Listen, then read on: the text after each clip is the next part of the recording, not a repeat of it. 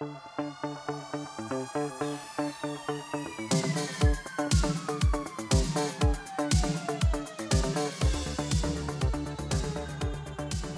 aí pessoal, sejam muito bem-vindos a mais um episódio do podcast Economista Sincero, o economista que mais trabalha no Brasil.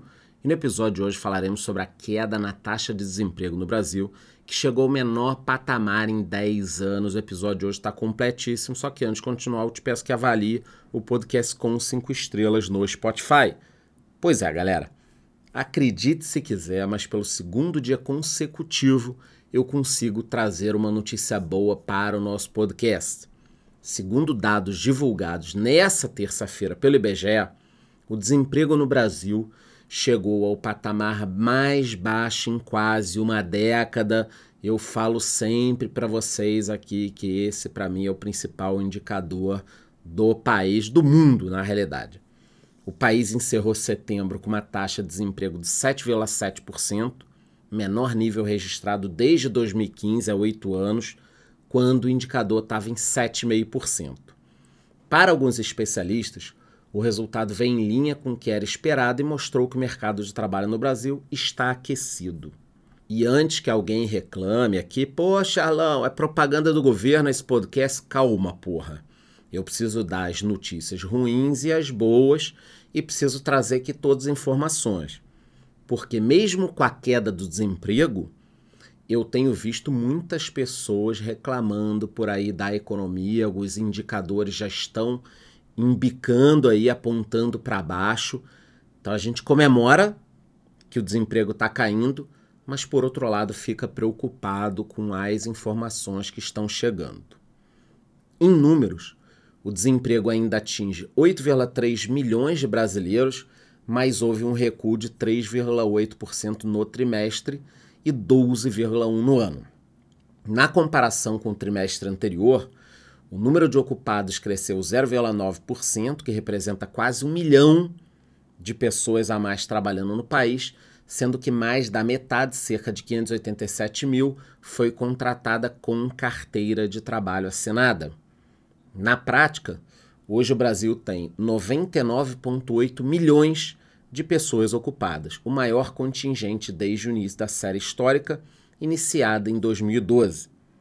Além disso, o número de empregados com carteira de trabalho no setor privado também teve alta e chegou a 37,4 milhões de trabalhadores, crescendo 1,6% no trimestre e 3% no ano. Já as pessoas que trabalham por conta própria somaram 25,5 milhões em setembro, um resultado estável se comparado ao trimestre anterior e ao mesmo período do ano passado.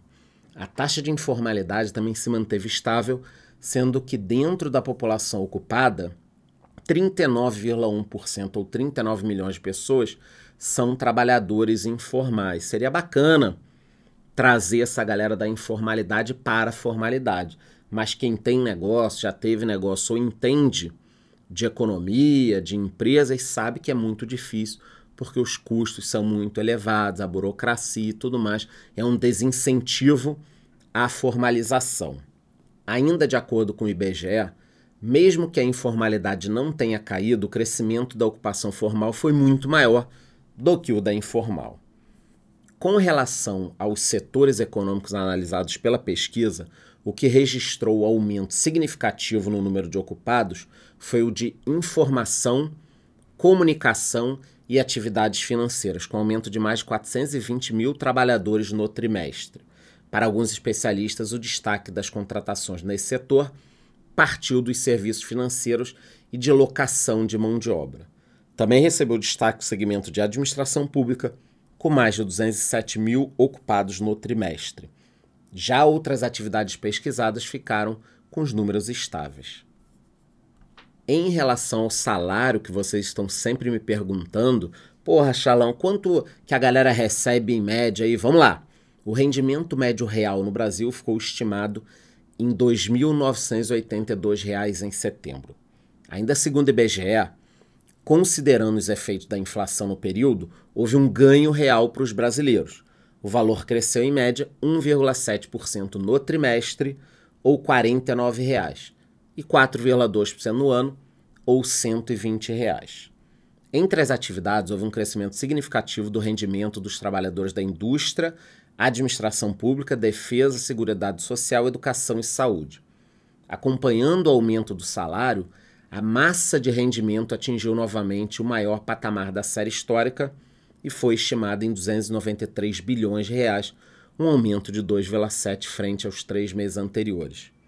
Segundo coordenadores de levantamento, o aumento do rendimento médio partiu dos empregados do setor privado, do setor público e dos trabalhadores por conta própria. Quem me acompanha já sabe que eu insisto na questão dos empregos, que eles são essenciais para a economia, mas eu ainda acho que para as pessoas é que isso faz muita diferença. Então, me preocupo com a economia? Claro, óbvio, sou economista, eu amo o que eu faço.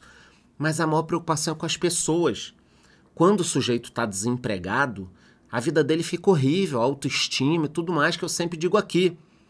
Por conta disso, políticas e investimentos que estimulam a criação de pós-trabalho são fundamentais para qualquer país. Eu acho que deveria ser um foco do governo Quer dizer, cadê as licitações, portos, aeroportos, ferrovias, rodovias, incentivo para abertura de empresas?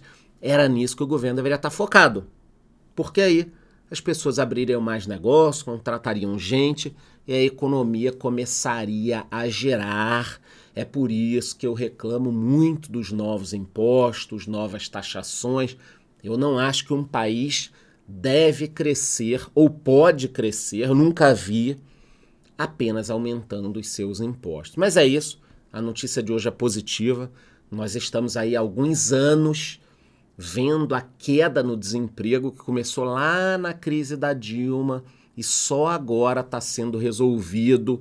Você precisa de 5, 6, 7, 8, às vezes 10 anos para sair de uma crise mais longa. Por isso que o governo nunca deve subestimar a economia, nunca deve subestimar ou brincar com a inflação, porque depois que dá merda para consertar, demora. Qualquer novidade sobre esses assuntos eu voltarei aqui com mais informações.